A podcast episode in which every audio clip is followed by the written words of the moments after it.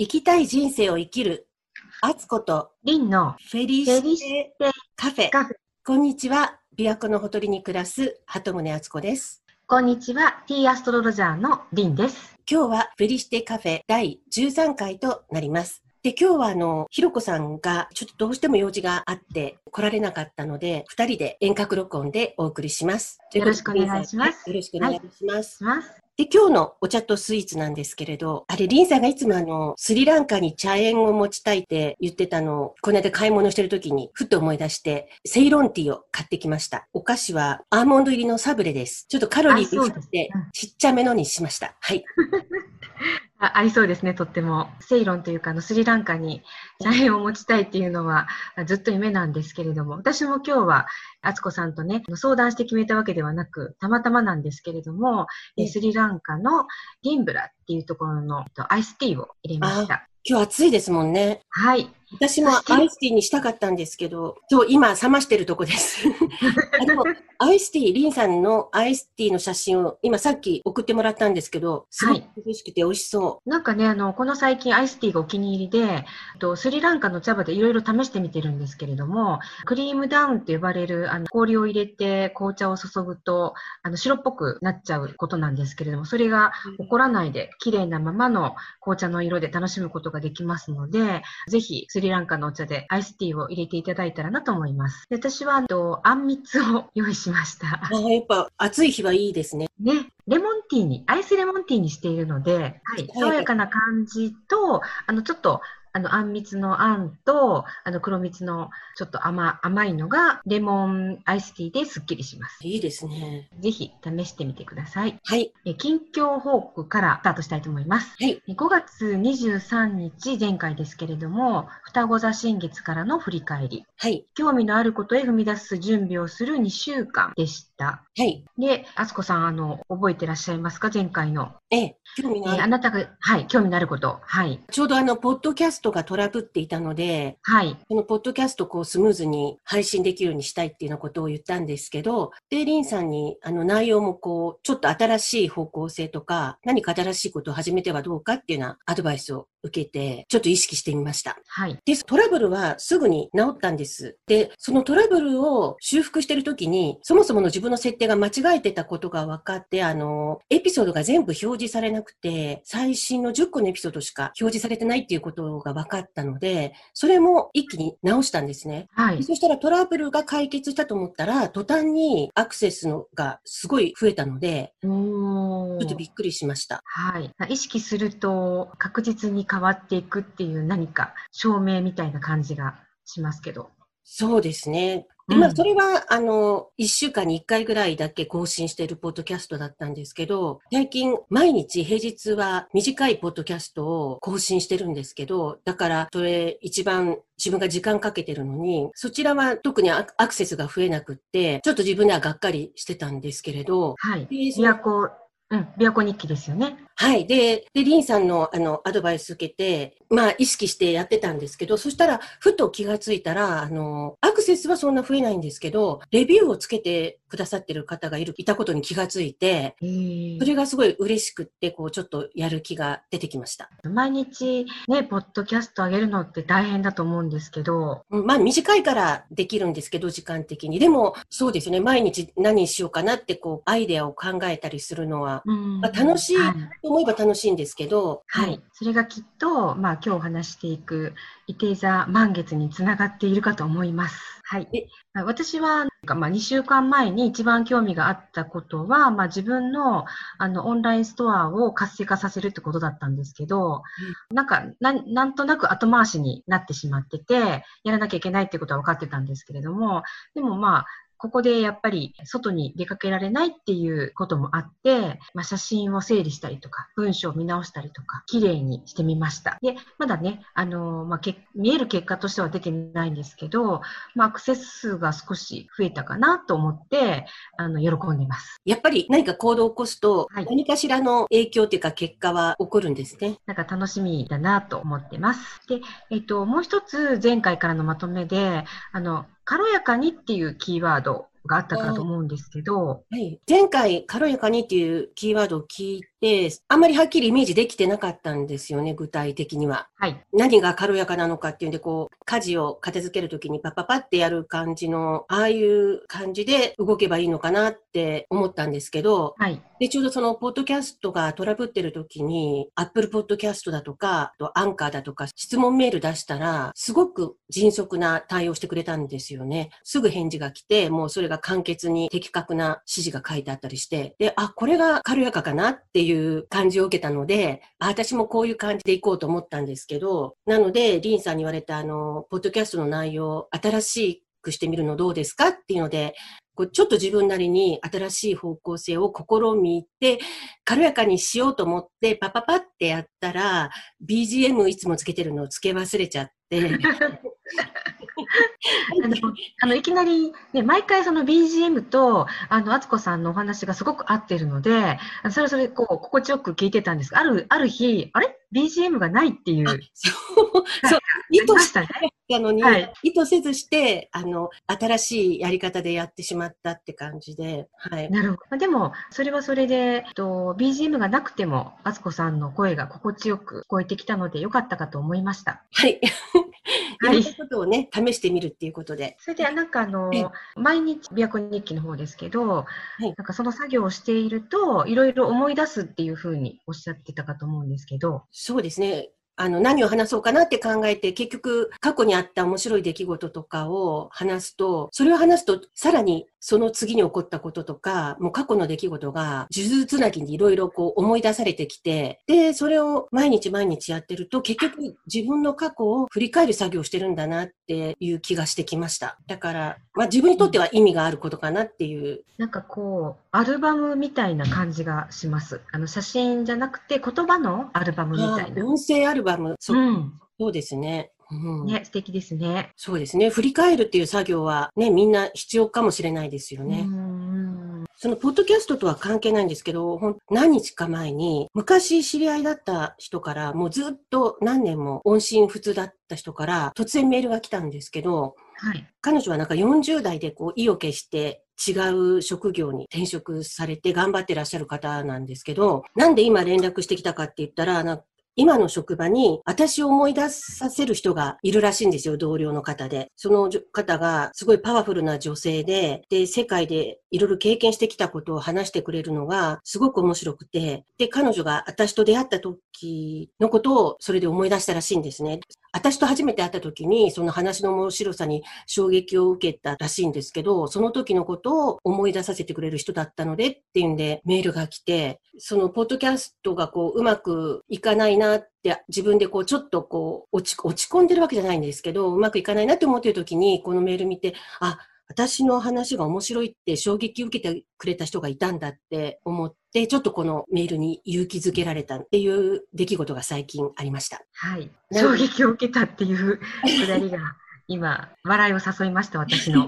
なんかこうやって、あの、彼女は別に意図してないけど、私が今一番必要としている励ましの言葉を。この昔の友達からもらったので、すごいいいタイミングで連絡が来て、はいねって思いました。やっぱりなんか、今回のその伊手座の満月にもつながるんですけど、双子座、伊手座っていう二つの星座のキーワードの中に、まあ、軽やかさっていうことと、あと、つながるとか、シンクロニシティうん。が起こるああ、言ってましたね。が、うん、共通のテーマなので、何かね、つながりが、そ、そこの、敦子さんが、ポッドキャストに意識を向けることによって、その方とのご縁もつながったのではないかと思います。ということで、今回の伊手座の満月のお話の方に入っていきたいと思います。はい。えっとまずは、あの、夜空の伊手座のお話の方から入っていきたいかと思うんですけれども、い実は伊手座は冬の星座なんですけれども、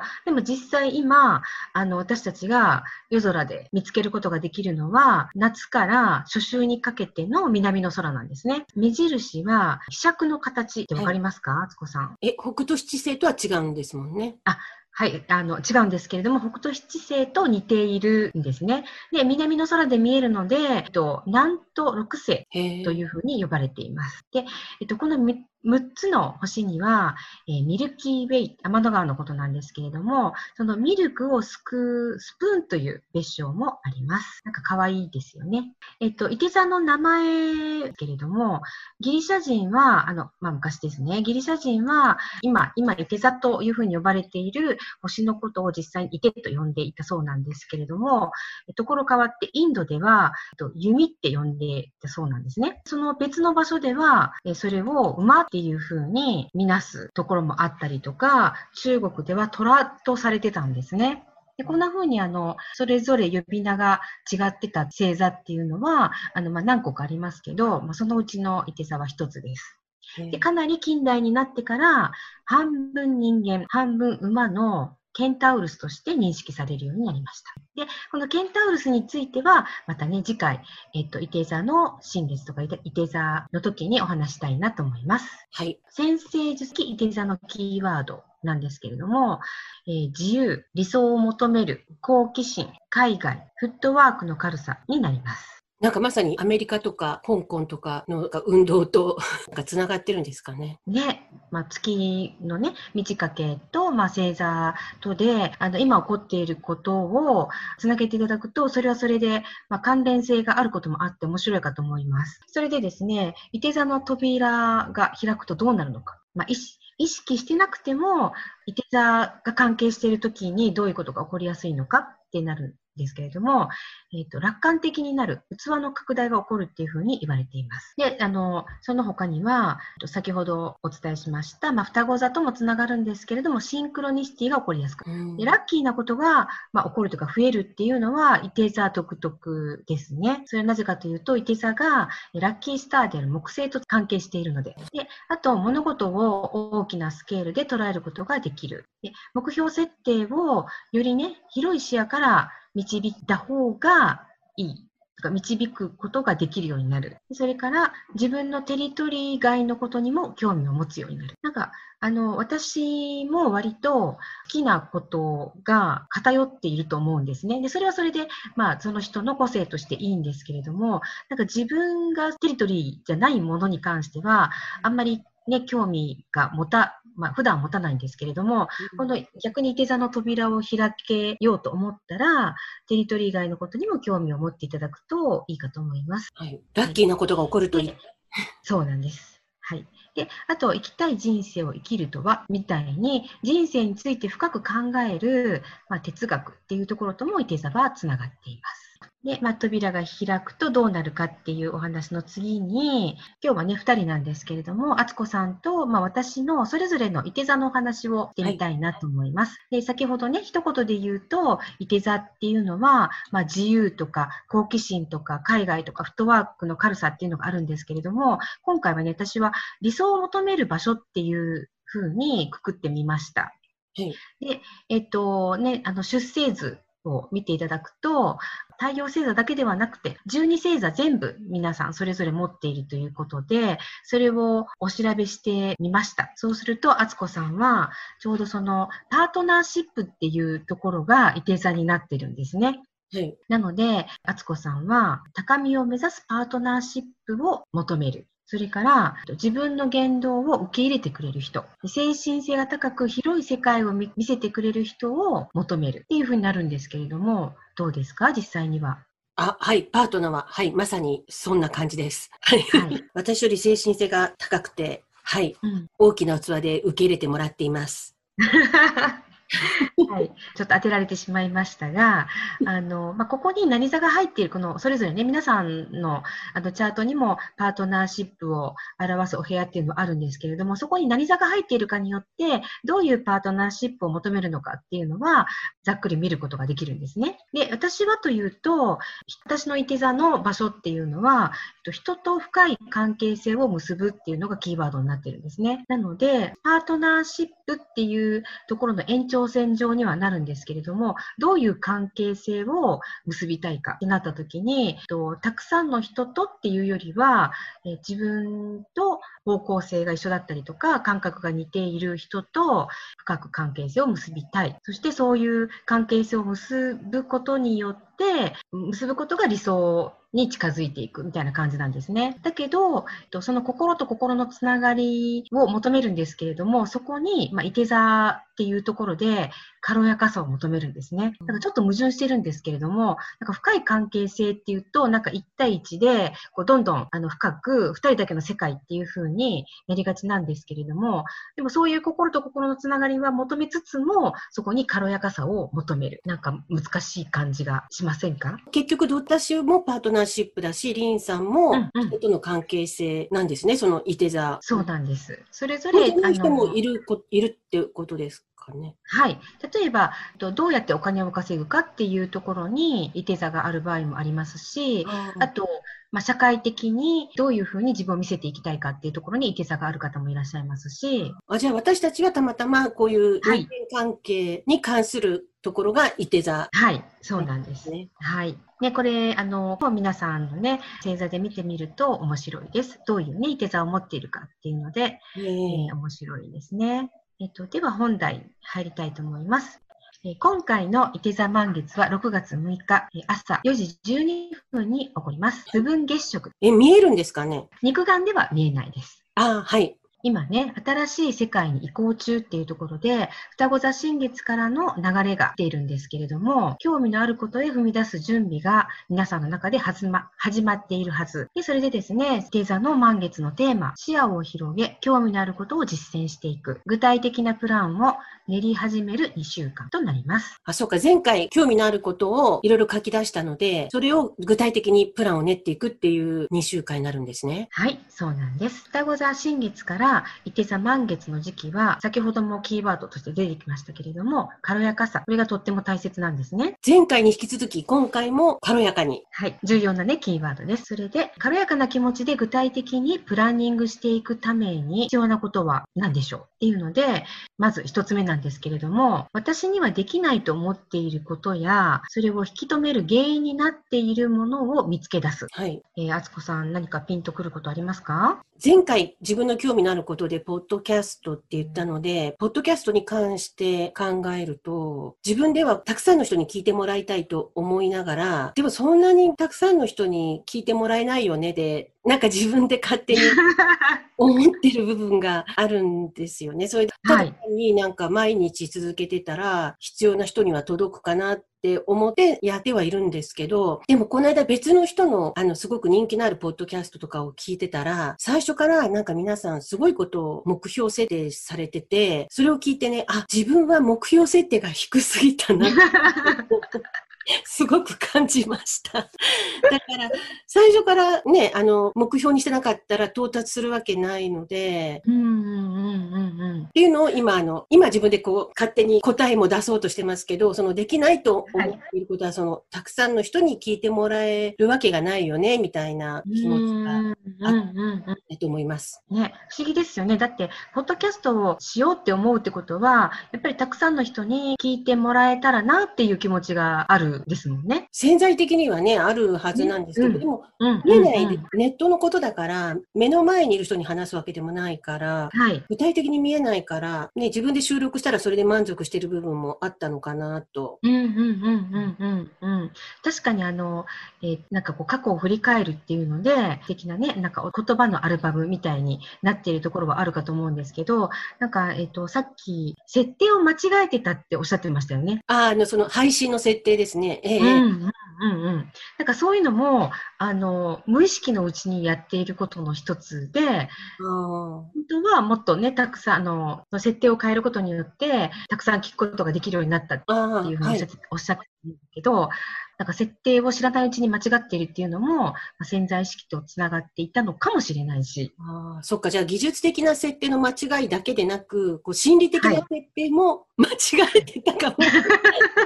そっか、そこを変えれば、ちょっと修正したら、変わってくるかもしれないですよね。ですよね。だからなんか私たちのこのポッドキャストも設定し直さないといけませんね。そっか。このポッドキャストに関しても設定間違えてるかもしれない。は い そっか。はい。もっと大きなことを考えましょう。ね、あの、ね、私たちの設定が低すぎたのかもしれないので、後でこれは、あの、二、はい、人で、あの、三人で話し合えたらなと思います。はい、で、もう一つは、えっ、ー、と、喜びを感じないことをそぎ落としていく。はい。なんですけれども、これはどうですか？これは前、前にも言ったような気がしますけど、こうあの自分にもう必要ないと思ってったものは人間関係であれ何であれちょっと整理し始めてるので、はい、もう実際に着手している感じですね。いい感じに進んでますね。はい、なんかすっきりしますよね、気持ちが。ね。はい。あの、すっきりしないってことは、やっぱりそこにね、時間を取られてたりとか、それを思うことで、こう、もやもやする時間になってしまうと思うので、えー、まあ、できるだけそういう時間は少ない方がいいかなと思います。えっ、ー、と、まあ、できれば、あの、この2つを、このね、満月の日にから始めていただくといいかなと思うんですけれども、前回からお勧めしている、フェリシテムーンノートっていうのを特別特別にというかね、あのそれぞれ作っていただけたらなと思うんですね。はい、おすすめはまずあの満月なので、えー、パートナーや家族や両親への、まあ、感謝の気持ちを直接伝えるっていうこともいいですし、え伝えられない場合は紙に書く。それから、え、双子座新月から見つけた興味のある事柄について視野を広げ、具体的にプランニングすること。それから、私にはできないと思っている理由を書き出す。できないと思っている理由を、まあ、できないことを書き出していただいて、でその理由が分かったら、あの、それをね、できるっていうふうに書き換えてほしいんですね。矢印とかをつけていただいて。はい、えそれをやってると、そのうちね、不思議なことにできる方法が見つかることもあります。喜びを感じていない、嫌だと思っているのに続けていることを書き出し、やめる方向に行動する。これをね、あの、ムーンノートに書いていただけたらなと思います。はい、やってみます。はい。今回満月はパートナーシップを表す7ハウスで起こるんですね。で、全部でね、12ハウス、12ハウスあるんですけれども、7番目のお部屋になります。えー、ですので、絆をね、深める良い機会となっています。あこれは7ハウスがそういう場所なんですか？はい。まあ、パートナーって言っても、プライベート、ビジネス、両方あるかと思いますし、まあ、親しい方と、えー、おすすめは一緒に何かをする。食事をするでもいいですし、まあまあ今ちょっとね難しいかもしれませんけど、一緒に 何かをしてみてください。で、そこでちょっと意識していただきたいのは、自分のことを知ってもらおうとするのではなく、あの、なるべくね、相手のことを知ってみるっていうね、ことに意識を向けていただけたらなと思います。で、それからパートナーを求めている方に関してはですね、自分の望むパートナーのイメージを自由に設設定していただく。いて座なので、高い理想を追い求めても OK です。自分の理想を追い求めると、理想的な相手と自分が釣り合うように、自分も自然に理想的な女性まあ私の場合は女性ですけど、女性になるように。はい、ね、自分も努力しますよね、はい、きっと。ね。えー、なので、まあ、結婚やね、恋愛について、私には無理だなって思っていることを書き出してみると良さそうです。視野が広がってヒントが見つかるかもしれません。それで次の蟹座新月は、望むパートナーを引き寄せる力が増すというふうに言われていますので、えそれまでにね、ぜひ望むね、パートナーのイメージを設定してみてください。では、えこれから2週間のおすすめアクションをお伝えしたいと思います。はい。でえっと、何個かね、ある中から、あの、あつこさんに一番ピンときたものを挙げていただいたんですけれども、世界に行きたい場所の映像を見て想像力を高める。はい。まあ今、こういう時期なんで飛行機とかも乗りたくないし、実際には行かないと思うんですけど、今、海外のドラマが好きで、で、特にあの、綺麗な景色を見るのが好きなんです、その海外の。で、例えばあの、AXN ミステリーっていうチャンネルでやってるフランス絶景ミステリーとか、スコットランドの一番北の方のシェトランド諸島を舞台にしたシェトランドとか、そういったドラマとかを、まあ他にもいっぱいあるんですけど、そういうとこの映像、景色を見るだけで、なんか気持ちがこうゆったりして、別世界に行けるので、なんかその間こう、妄想じゃないですけど、自分もそこに行くなつもりになって、楽しい時間を過ごしてるんですけど。はい。想像力を高めるっていうところで、ぜひおすすめです。え、ー、と、それから、興味のある分野をどんどん、まあ、研究するというか、調べてみるか、まあ、実際にそれをやってみるっていうのがいいんですけれども、まあ、あえてね、苦手なことにもチャレンジしてみてください。で、それから、日々の生活に小さな変化を起こす。で、ここで、いつもよりちょっとだけ大胆な行動をっていうふうにお伝えし、あの、お勧めしてるんですけれども、これって何か思いつくことありますか、あつこさん？ちょっとだけ大胆だと、例えば、ものすごい下着を着てみるとか、どうですか？ものすごい下着。あの、あの、見せない方向ですよね、それって、あの、人には。はい。街歩いてる時にはわからないけど、はい。まあ、あとは、まあ今ソーシャルディスタンシングが重要って言いますけど、逆にもう人と話さなくなってるから、まあマスクしてるんだったら、ちょっとなんかの電車とかバスとか待ってる時間に、普段は話しかけないけど、ちょっと近くにいる人に、電車遅いですねとか、暑くなりましたねとか、ちょっと話しかけてみるとか。とってもいいですね。変化ですかね。はい。うんちょっとだけっていうのが、やっぱいいんですね。大胆な行動をっていうとなんか、え大胆って思うとなかなかね、行動に移せないと思うので、うん、あのちょっとだけ勇気を出して、すごい下着を着てほしいと思います。次回なんかお互い報告するんですか？はい、したいですね。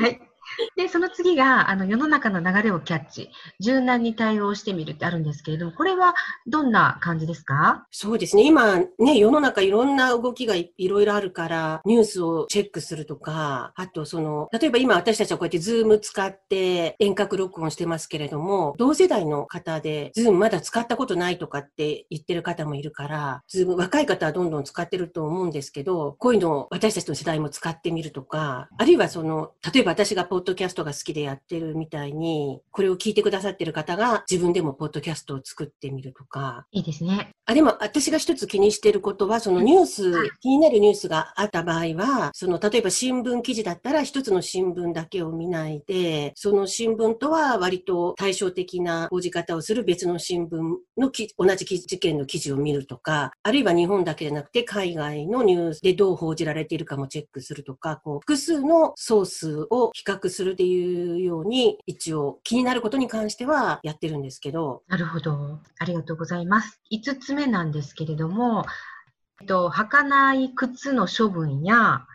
ちょっとね、古くなった靴を磨いたり、メンテナンスをしてあげるっていうのもいいです。で、また、まあ、新しい世界に飛び立つ、飛び出すっていう意味で、新しいね、靴を新調することもおすすめです。で、もう一つ、えー、毎回おおあの、おすすめの香りなんですけれども、今回はブラックペパーです。へえー、ハーブの実はスパイシーな香りなんですけれども、実際精油は、いつもなんか私だけが匂ってるんですけれども、精油はシャキッとするね、刺激的な香りなんですけれども、なんかこう香りを嗅いでいるとその奥に甘さを感じるような不思議な感覚があります。えー、ブラックペッパーのエッセンシャルオイルっていうのがあるんですか？はい。ぜひね、あの、エッセンシャルオイルを売っている、あの、お店に行くチャンスがあったら、ブラックペパーの香りを嗅いでみてください。ね、香辛料としてしか香りを知らないんですけど。ですよね。私もそうだったんですけれども、あの、このね、ブラックペパーっていうのは、